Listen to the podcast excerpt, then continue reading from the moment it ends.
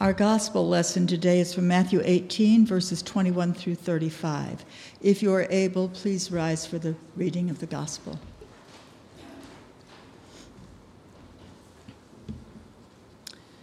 Then Peter came to Jesus and asked, Lord, how many times shall I forgive my brother or sister who sins against me?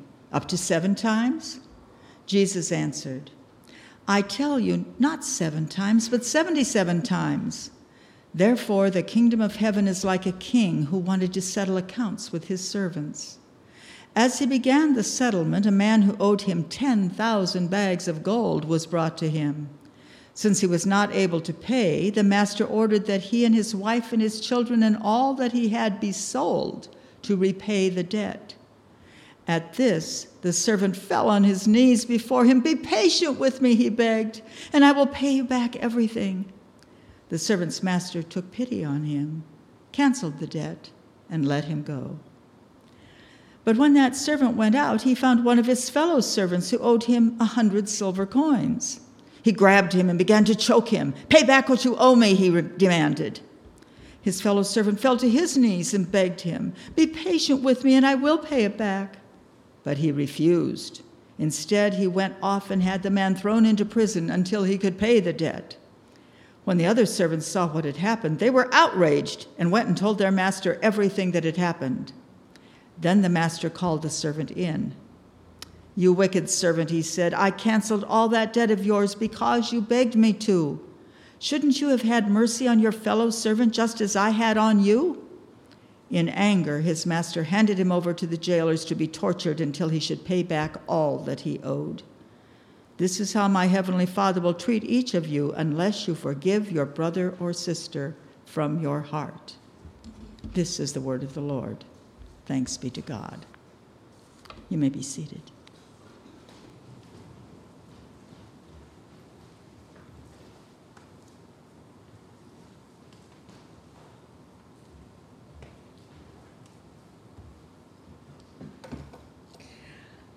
I believe that whenever the scripture is read, it should be read with emphasis.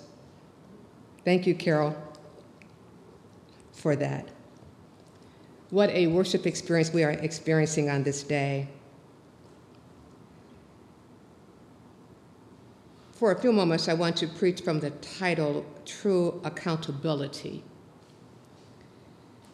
In the book of essays titled Called to Community, the life Jesus wants for his people, Charles Moore, writer, teacher, pastor, and one of the essayists, states, and I quote, Community is more than connectivity.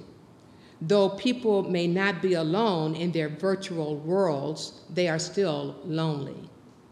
Our lives lack cohesion lacking any overall pattern on any or any steady, identifiable community in which to belong.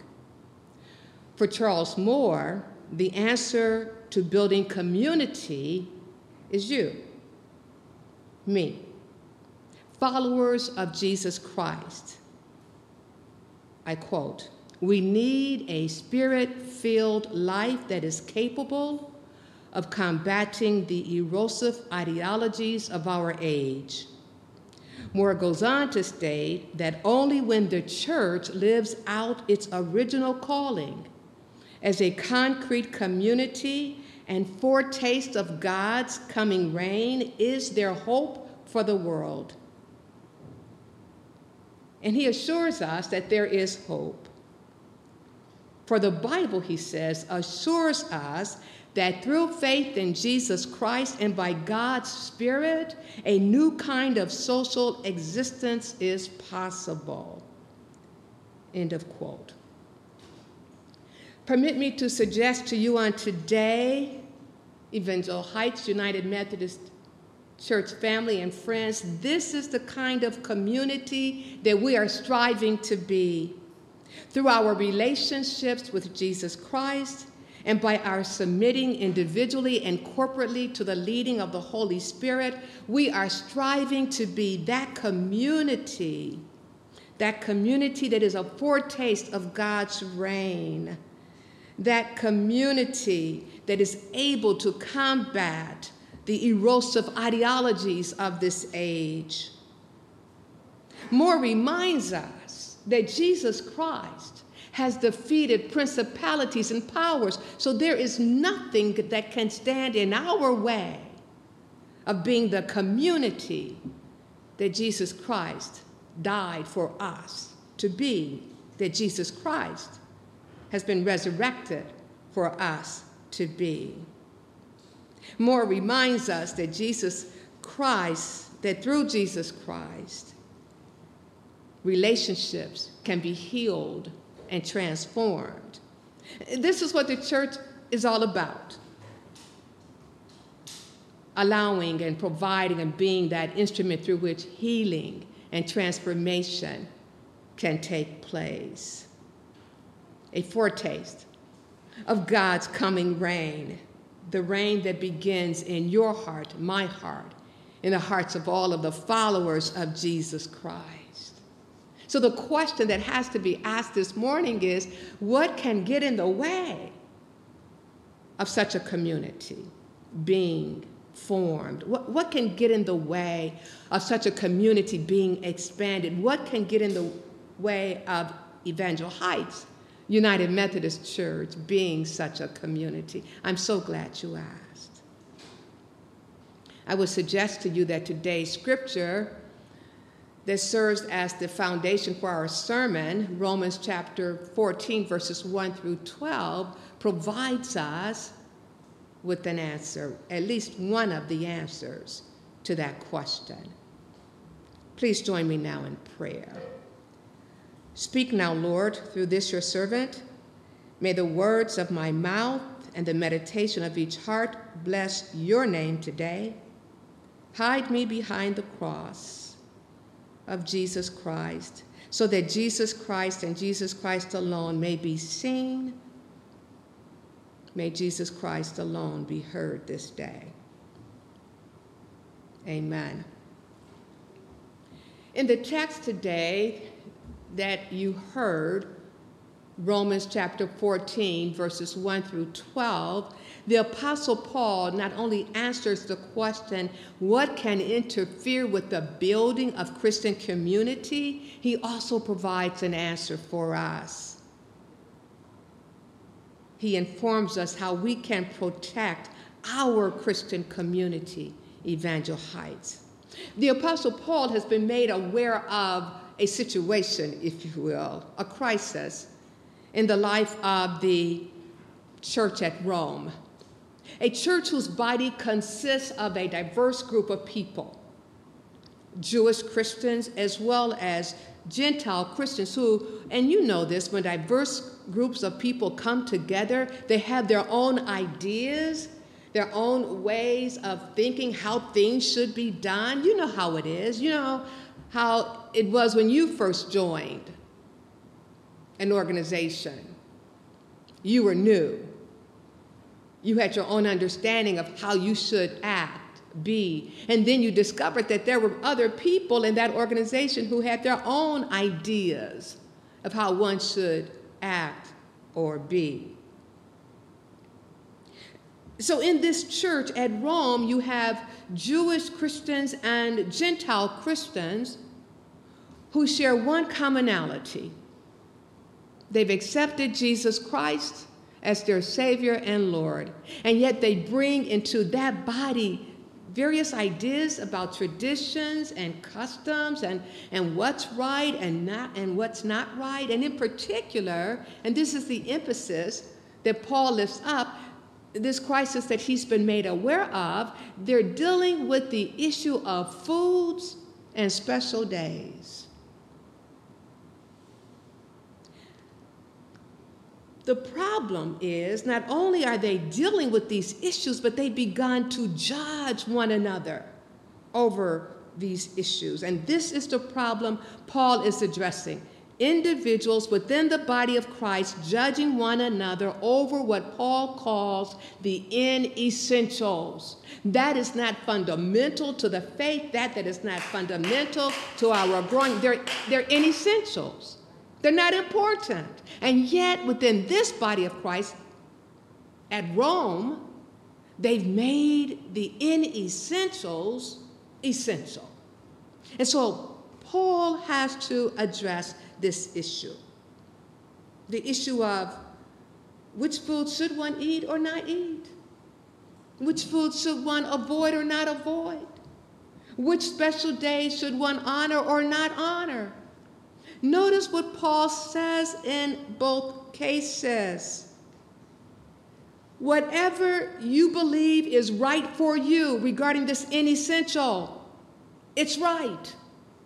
If you believe that you should not eat special foods because the item may have been, that food item may have been offered up as a sacrifice to an idol god before it was taken to the market to be sold, if you believe you should not eat it, don't eat it.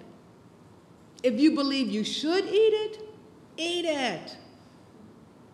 But when you do, just offer up thanks to God. Whether you don't eat it, offer up thanks to God. Whether you do eat it, offer up thanks to God. And then he deals with the issue of special days. There were some people who believed that some days were more special than other days, in essentials, not important, not fundamental to the faith. If you believe that this day is special, offer up thanks to God and honor that special day. If you believe a particular day is not special, then offer up thanksgiving to God for all days in essentials. I think sometimes what happens within the life of the church is we confuse in essentials with essentials.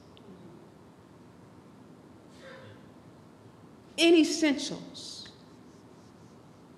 are those that are not fundamental to our faith how he dresses, how she dresses, how she speaks, how he speaks, how they look, what they say, how they say what they say, in essentials. How short, how tall, in essentials. Where they came from, in essentials. Who their people are, in essentials. Don't confuse in essentials with essentials. So Paul has a word not only for the church at Rome, but for us today. So, yes, you hear this language about weak and strong, weak Christians and strong Christians. His focus is on spirituality. Spiritually immature, he calls weak Christians. Spiritually mature, he calls strong Christians. And yet he says the same to both. Do not judge one another. You're all the same we're all the same. And when it comes to judging, Paul knew something about judging. Remember, Paul is the one who judged the Christians, the followers of Jesus Christ, the way. You recall in Acts chapter 9, he was so adamant about destroying this, this sect, this heresy, that he was on his way to Damascus with a letter in his hand to go after the followers of Jesus Christ, to have them arrested so that they could return to Jerusalem, be imprisoned, and then killed. But then you know what happened. He did encounter Jesus Christ. It's amazing what happens when we encounter Jesus Christ. All that we thought was true, Jesus Christ helps us to understand that it's not true after all. Paul, Paul used his faith to justify his actions. Remember, he thought he was on a mission for God, right? How many Christians do you know use their faith to justify their actions? They will justify untruths, they will justify immoral behavior and cheating, and will try to convince other Christians that their faith warrants them to take such stands because of the greater good that will come about. When you and I use the Word of God and our faith to justify behavior that goes against the person and teachings of Jesus Christ, we are no longer following Jesus Christ. We are no longer honoring the God who Jesus Christ has revealed to us. We have compromised our faith to satisfy our own agendas or the agendas of others. This compromise happens not only with individuals and also it happens with groups. Do not tell me today that I'm supposed to support immoral behavior, lying and cheating. I'm to ignore it because of the greater good that can come out. No, God doesn't need any liars, and God doesn't need any cheaters to accomplish God's work. Paul, mindful of the danger of judging others, reminds us don't judge others based on essentials. He could make the he could see the difference between inessentials and the essentials. And so, what is his counsel to the church at Rome? Very simple welcome your brothers and sisters who believe in Jesus Christ. That's it. Welcome them. They're going to come, they won't be just like you. Welcome them. They, have, they may have certain ideas and essentials that are different from yours. Welcome them. Why? Because Jesus Christ died for them like he died for you.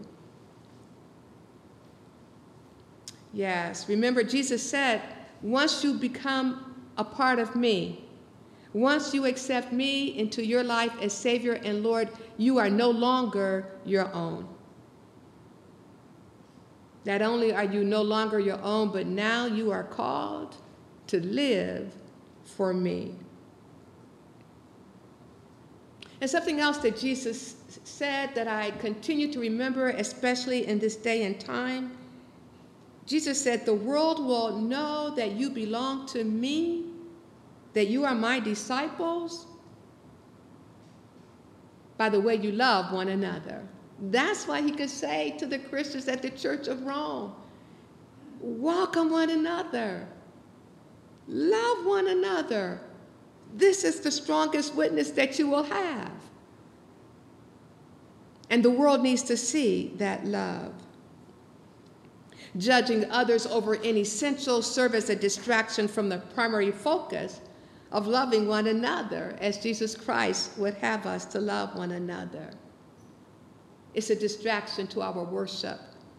It's a distraction to our discipleship making. It, it's a distraction to our evangelizing.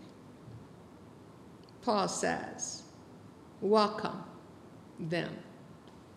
Don't judge them. Welcome them. No, this sermon is not about accountability. We'll have that sermon at another time. Let me just say it is about true accountability, but not the kind of accountability that we give to one another.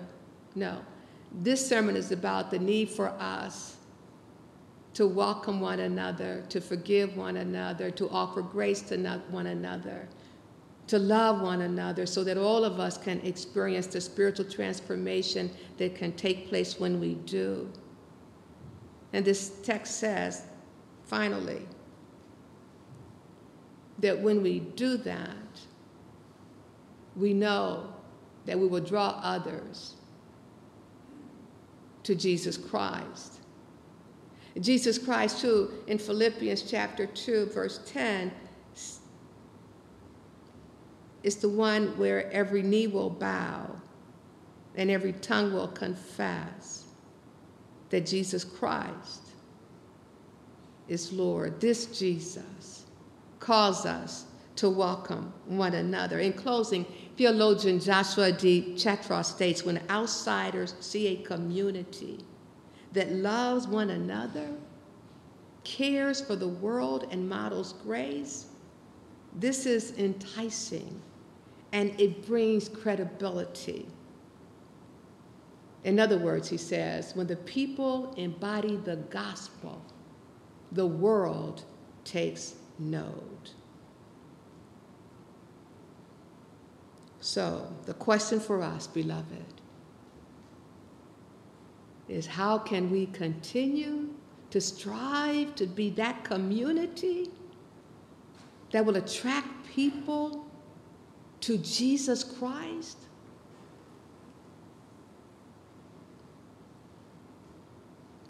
Continue to welcome one another. Don't pass judgment. Love one another as Jesus Christ loves us. Let us pray. Loving Lord Jesus, remind us that every word that we speak, every eye contact that we make, every attitude that we display is to reflect you. Continue to remind us how you welcomed us with love and with grace. And may we offer that same love and grace to our brothers and sisters, both present and those who will come. Amen.